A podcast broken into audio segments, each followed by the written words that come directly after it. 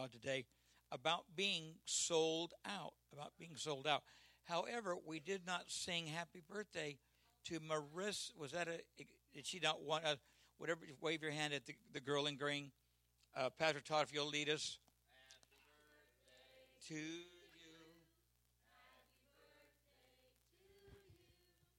Happy birthday.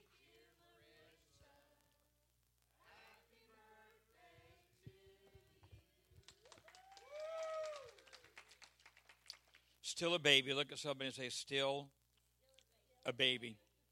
I want to take a text this morning from Deuteronomy. I just had those glasses. Here they are. I woke up this morning with no glasses in the house. I knew that I just bought like three three pair. Hello, but I couldn't find my glasses. You know what? I want to uh, I want to go to Hebrews, the eleventh chapter. That's where I think I'll kind of launch off from there today. Uh, the, the message this morning obviously was focused on an army of young people going to youth camp to get a little closer to God, and I believe that this this youth camp would have marked our 25th camp. And uh, I reflect back the, 20, the past 25 years as senior pastor, some of the different praise and worship teams, some different drama teams, some different ministry teams, and we see ourselves in a time in a time of transition. But I do believe that we had a couple of bus loads of kids that went to Panama City with the attitude of learning what it means or what it means to be sold out and uh, they picked their theme about walking with the Lord. Uh, Luke was not their theme, but the Gospel of Luke said, "Take up your cross daily and follow me." And we were kind of looking at that daily walk with God, that daily commitment with God, and they chose the theme "sold out for God." And there's actually two ways that you can present that sold out. There is the S O L D apostrophe D sold out, which means you go to a concert or you go to a banquet or you go to a ball game and when you get to purchase your ticket, you're told, We're sorry, this event is sold out. I'm trying to reflect only two times can I remember really in, in, in to my consciousness aware of when we went somewhere that was sold out. I remember several years ago in my first marriage, not to be confused with my second marriage, uh, Pastor Ron and I were going to go see either Star Wars or close some something we're going to go see and we were fighting. Her brother was with us, tag along, and we were fighting. We got to the movie, and we were all separated, and then we all went to get a seat. And lo and behold, there weren't three seats. There weren't three seats together. I was mad. She was mad. Her brother, he didn't care. He just played the, the Nintendo game. And I remember, I remember that's the first time I think I've ever been to something that was sold out, every single seat. And then I remember several years later in our second second marriage, not to be confused with my first marriage, I remember the door opened for us to go to a um, Phil Driscoll concert there as a part of a, a Church of God conference. And I remember being one, uh, some, of the, some of the first few people to arrive, and, and we were ready to go into the concert. And it's like the, the, the, the closer we got to the time of the concert, the more that people pressed against the doors. I don't know if you've ever felt like you could actually be trampled to death, but that was a that was a sold out concert that I thought that we could be trampled to death. And of course, you've always got the guys in authority, that, that little position called authority, and they're not going to open that door one minute early, even though you're smashed up against the door and thousands of people smashed up against you, and you're actually getting a little concerned. I don't know if you've ever been to that kind of a sold out, but you know, either one of those to me, that's not a good that's not a good sold out. But then I look at the way that the youth were demonstrating their faith this past week and being sold out to God, sold out to Christ, sold out. Uh, I think uh, it was Dallas uh, Holm that had this song turned on to Christ, or Sammy Hall. I'm sorry, Sammy Hall several years ago used to sing a song turned on to Christ, being committed to Christ, deciding to to follow Christ regardless of any of the other obstacles or personalities or hindrances or blessings. And so this morning, if this was Monday night at the camp, I'll be addressing a few probably that were sunburned. I'll be addressing probably, I'm sure you guys had an incredible worship service and praise and worship service the, the, the next few nights. I'm going to ask Austin to come and help me. I didn't get to be there for the camp. Uh, I did not get to make my famous homemade ice cream. I didn't get to fuss at anybody about being sunburned. I missed the whole week, but aren't you glad that God sent representation that we can hear what went on, what took place? You know, you know, Austin, you love him with all your heart. Such a precious part of our church. This this camp. I just want him, him to share his heart, what God said to him, or did for him, or showed him during this past week. The only disappointing pointing part of the entire week was your ice cream. Is that we didn't get to have it. So, you know, every Wednesday, I, I got to say this real quick. Every Wednesday, there's an extra bowl of ice cream in the freezer for me whenever I come in on Thursday to do what I do. So, thank you guys so much. Um, my testimony is going to be basically is what us as leaders really experienced leading up to and going to camp. As as leaders, our job is to the way that we feel about God is what we want the youth to see. We want to see what what it is that we have experienced in the past. I've been to eight, nine youth camps, and every one of them has been absolutely amazing. And my goal for this entire week is is literally to to show the kids, to give them the opportunity to sell out to God, to completely give everything. And leading up to this camp, there were so many different times that we ran into a challenge uh, when we were planning or whatever, and it was it absolutely blew my mind of how we would run into a problem, and within about 36 hours, that problem was fixed. It didn't matter. At, at one point, we were talking about a thousand bucks that we needed, and within 36 hours, that was done. We, we had trouble with the van before we pulled out here. Within a couple hours, it was taken care of. Financially, everything. I mean, it just absolutely blew me away. And to be sold out is to have that faith that God will always be there and He will always come through. And therefore, we didn't really. It, each and every one of these opportunities, we were like, wow, this is just too easy. This is absolutely too easy. But the reason is, is because we believe that God could do it. And we believe that everything leading up to this, when we arrived on Monday night, it, I believe it's because we have so much faith in Him that, that He will always come through. When we arrived on Monday night, there was no warm up period, there was no slow getting into worship, there was no, I mean, it was an immediate connection with God. And every one of the youth were completely just just full on and it just it blew my mind because I, I, just sat there and instead of actually just jumping or, or going crazy i just sat there and watched at the amazingness and the incredibleness of God. That on Monday night, Tuesday night, Wednesday night, Thursday night, I, it was just an amazing connection. That these kids really, really were wanting to be sold out, and that everything that they are wanted to seek God and to see everything they could. They knew they only had three nights, and they didn't lose a second going for it. And that absolutely amazed me. And it was incredible. We had an absolute blast. Uh, the facility was amazing. I mean, just every little thing. And, and I know I'm going back to this, but it, it just, just the amazingness of God is incredible. How He just provided time and time again. And that's because that's what we wanted. And the theme of the camp just absolutely played over and over and just came into play um, to make it incredible. So. Thank you, Austin.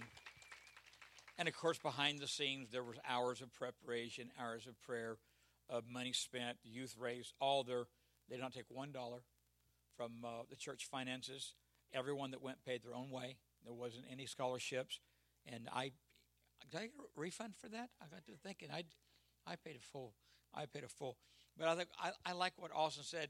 They knew they had three days to plug in, and so there wasn't a lot of time, you know, of, of gal, gal, say it, luggy, Say it again. Yeah, I don't know if that's the word. Lollygagging. There we go. There wasn't whatever that word means. There wasn't a whole lot of that, and I think of you know some of the behind people doing that. Even even this morning, as we go to brag on our youth camp, some of our campers are ministering to the children. Some of our campers are on praise and worship teams. So sometimes it's neat to see the youth of the church get to get away and have a blast and really touch God and not be intimidated by parents or not be intimidated by it's just a, it's just some things that, that, that, that parents sometimes are boring and sometimes church leadership are all stuffy but it's neat you just go and touch god and feel god and i, I didn't want to let this opportunity go by was there someone that was supposed to share their testimony last week and didn't get a chance and you you told yourself, you know, if there's an opportunity today, I'm going to I'm going to follow up on that. I have a testimony. Is there anybody? I don't want to leave anybody out. Okay, just want to make sure. Uh, when when Austin used the term that I have I've sold out or we are sold out for Christ, I was thinking of that little chorus that we all sang surely at a camp or some kind of consecration service or some kind of spiritual emphasis week that simply says, I have decided to follow Jesus. I have, and those I had four points, and they, all those four points came from the verses of that song. I have decided to follow Jesus. No turning back. No turning back. And when I feel like the first opportunity is given in the Word of God to follow Jesus, is when there was a season of the right thing, the popular thing, and then the sovereign thing. And we know that God had used Moses to bring the people out of bondage 400 years into the promised land. They were wandering about in the wilderness. They had some distractions, they had some detours, they had some dead ends, just some things did not go the way that they had planned for them to go. But there was a line drawn in the sand where it came time for people to make up their mind where they stood and make up their mind what they were going to do and how they were going to focus. And Joshua was the one that brought to our attention so well. He said, Choose you this day who you will serve. As for me and my house, we will serve the Lord. And I think about that statement that came from the mouth of Joshua because that was not just the right thing to do, but that was the sovereign thing to do. I think a lot of times we see God moving in our behalf and God moving in the midst of us, and it's kind of a, a little nudge there. Do I stay where I'm comfortable?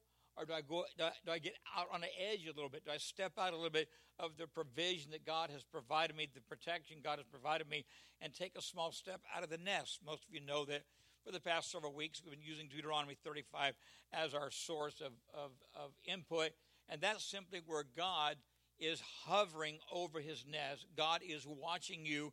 He's making sure there's no harm, there's no pain that can come your way. But he's also bringing you to a place where he wants you to be hungry, but he wants you to reach out and sustain yourself. Stop depending upon the meat and the food from others. And so we have this nest, this precious nest that three's in there.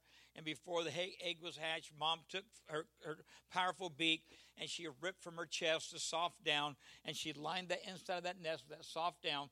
And I think a lot of times that's where we find ourselves in serving the Lord. This is a safe place.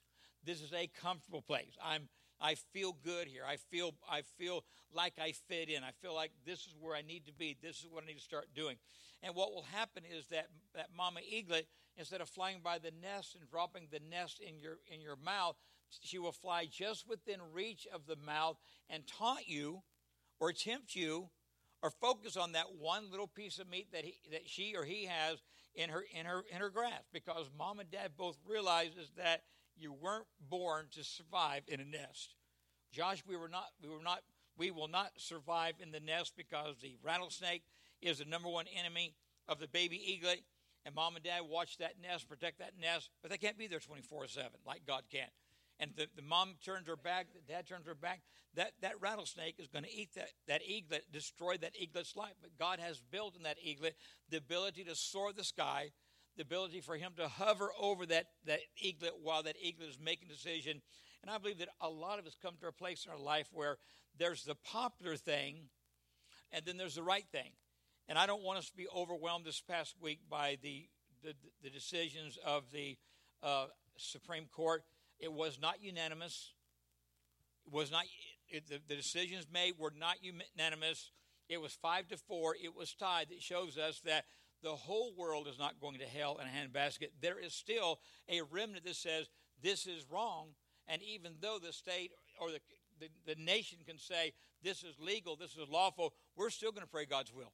We're going to celebrate God's purpose. We're going to pray God's plan. We're going to stand. The song says, I'm going to stand for the right, shun the wrong, and do the right. I know the Lord will make a way for me. And we're, we're going to stand in this place. And we're going to, we're to be where God wants us to be. God is, God's word is very clear about marriage. God is very clear about husband and wife. There's no way to get around it. There's some things you cannot bend. That's something that cannot be bent. And I believe that God's word will prevail. The church has decisions to make. Uh, obviously, A lawsuit door is going to be open all over the nation when ministers refuse to do what they've been ordered to do by the Supreme Court. So we're all stepping into a, a touchy season. But there's, again, there's the right thing, and then there's the sovereign thing. And here's what happened. And, you know, God, God was honoring Moses, and God was using Moses, but they were only moving as fast as the congregation would move. They got to where they felt like there was a standstill in life because the people of God didn't want to go forward. They were they were satisfied with the meat and rhema from the from the night and the morning. They were satisfied with their daily. They didn't see any reason to focus or build or anything or disturb anything. And it came to a place where there was a line drawn. There was definitely a spirit against the things of God. There was definitely a spirit against growth, definitely a spirit against moving forward. And in that battle where they were making decisions, Joshua said this Choose you this day who you will serve. As for me and my house, we will serve the Lord. And I believe if ever we've come to a place of compromise, ever come to a place where tradition and the things of the world can, can step in and take over, this is one of those seasons. And this is one of those moments when we have got to stand straight and decide, I have decided to follow Jesus. No turning back. Look at somebody say, no turning back. No turning back. I have borrowed this morning from Mark Batterson. Pastor Rhonda was with Mark Batterson in uh, Joni's Table Talk a few weeks ago. Uh, a great author, a great pastor, a great man of God. But he did some research here I have shared uh, with this congregation. But I want to share it again. When you talk about, I have decided to follow Jesus, no turning back, no turning back. Then the next verse says, though all, all forsake thee, finish it for me, still I will follow. Though all forsake thee, still I will follow. And here's Joshua making that decision. Choose you this day as you will serve. As for me and my house, we will serve the Lord. And when I think about people that made a decision to serve the Lord, a, generation that drew a line in the sand and stood behind that, that line, it had to be the early church. It had to be the 12 disciples that Jesus walked with, talked with, ministered. They were in that shelter. Donnie, they were in that eagle's nest. They were surrounded by the favor and the love of God and the power of God. But all of a sudden, when, when God died, when Christ died and, and took up his place at Calvary, it became time for the church to wake up and for the church to be used. And sometimes we don't like maybe how the church wants to wake up or how the church wants to be used. But that's all God's plan, is it not?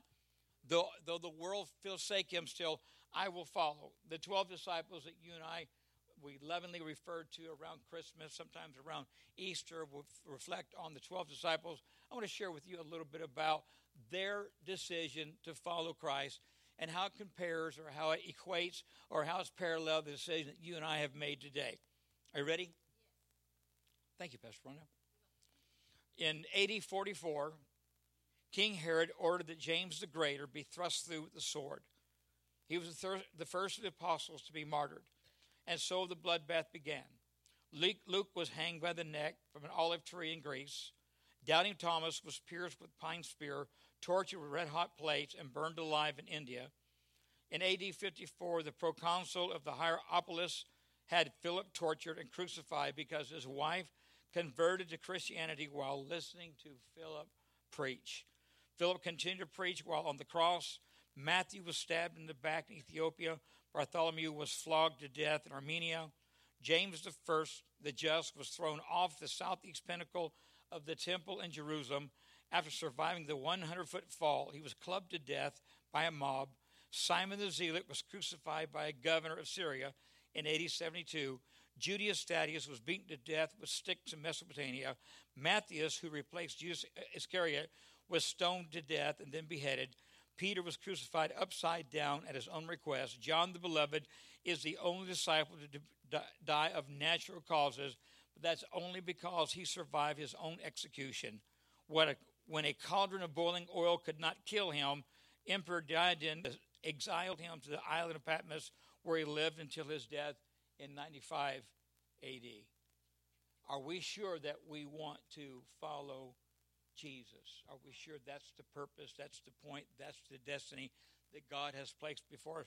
Aren't you glad today, though, the Lord is not asking us to be sacrificed, asking us to be martyred?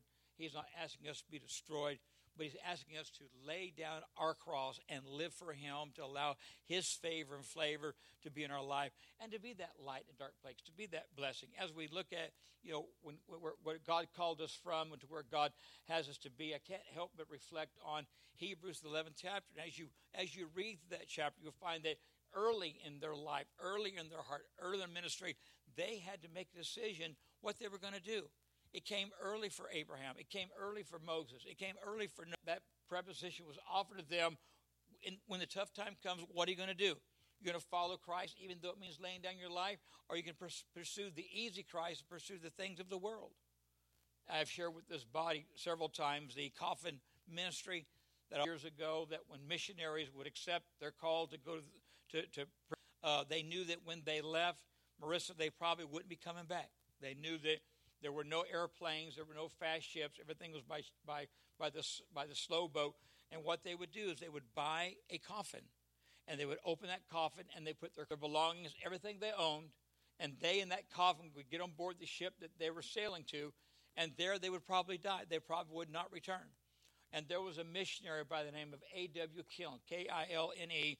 The door opened for him to go to an island off the off the New Zealand, and it was actually a headhunter's island. It was an island where they actually sacrificed people and ate people. That was the way they they rolled, and the door opened for him to go, and he went, packed everything he owned into a into a casket, got there, and actually lived 40 years with a with a a group that had no idea what was going to happen to him.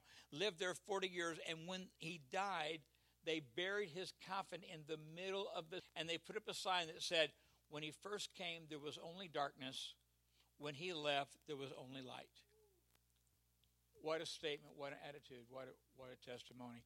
And I, I reflect upon that as we look around us the cost for, for following christ and the, the price for following christ. We're sometimes not aware really how much god is using us until that journey's over or until we're removed from it. We see how, how, how we were involved, how we were part of the things of God. I remember a story told several, several years ago. And guys, I will close with this if you have some uh, special music to play. But I remember the story of a, uh, a, a, young man actually went to college, went on to a, uh, I believe it was a Assembly of God college, went on and graduated in the area of missions. And the door opened for him to go to an, another island off the coast of South Africa.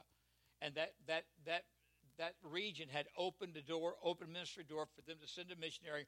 So he goes. He goes to spend his life in this island off the coast of, of South Africa. When he got there, Gerald, he took all of his clothes, everything he belonged, into like a, a, a wood, and he, he packed all this stuff in a wooden crate. When he got to the place he was going to stay, Josh, he turned that wooden crate upside down, dumped out his, step, his stuff, went to the middle of the village, put that crate in the middle of that village and stood on that crate and began to talk about Jesus. Every day, same crate, same spot, same story. Day after day after day, week after week after week, year after year after year. Five years of sharing the story of Jesus, not seeing any growth, not seeing any any any restoration, not seeing any any any decisions for Christ. He felt like that God was done with him. So he made the, the, the, correct application how to get a request to America for them to send, you know, the big ocean liner for him to come and, and to be taken back to the States because he, he felt like God was done. And so, sure enough, that ship pulled in on that, that, that day of their arrival, and they lowered down that gangplank, and staff came off the ship, and they, they met this missionary, and they said, We have come to take you home. We're here to take you home. So the very same stuff that he came with, he loaded back in that box, Wendy, took that crate, carried it on, on the wharf of that ship, and put it on the on the deck there. And they, they begin to raise the plank, begin to begin to pull up all the ropes, and we're starting to sail away. And as that man stood there, Marissa, five quality years of his life he had given to this this island. No no salvations, no responses, nothing. He was holding on to the rail and he was looking through the through the obviously maybe some tears, maybe felt like he'd wasted his life, wasted some time. But, but Chris, as he looked at the tears, he saw there was this elderly gentleman running alongside the ship, parallel to the ship, and trying to keep up with the ship, ship as it was trying to sail off away from that port. And as he looked this old man, this old man saw him looking at him and said, Missionary, missionary, would you say his name just one more time? And the missionary thought, just say his name one more time. And the missionary shouted, His name is Jesus. And the old man said, Missionary, no one will ever say his name again. Will you say his name just one more time? And he said, His name is Jesus. All of a sudden, they pulled away from that coast. That missionary went, went to where the captain was. His captain, I want you to take me back to that island. God's not done with me. The captain said, I don't understand. The only reason we came this was to pick you up and take you back to the States. He said, I thought God was done with you. He said, I thought God was done with me too, but there's one there that wants to hear his name. And as long as there's one, God is not done with me. As every head is bowed, every eye is closed. I have decided to follow Jesus. Though all forsake thee, still I will follow. The cross before me, the world behind me. No turning back, no turning back. This morning, as God has led us to a season of praise and worship and a season of His word, a brief word this, this morning, just kind of letting us know where we are. We have decided to follow Christ. We really want our life to be significant. We want our life to be enduring.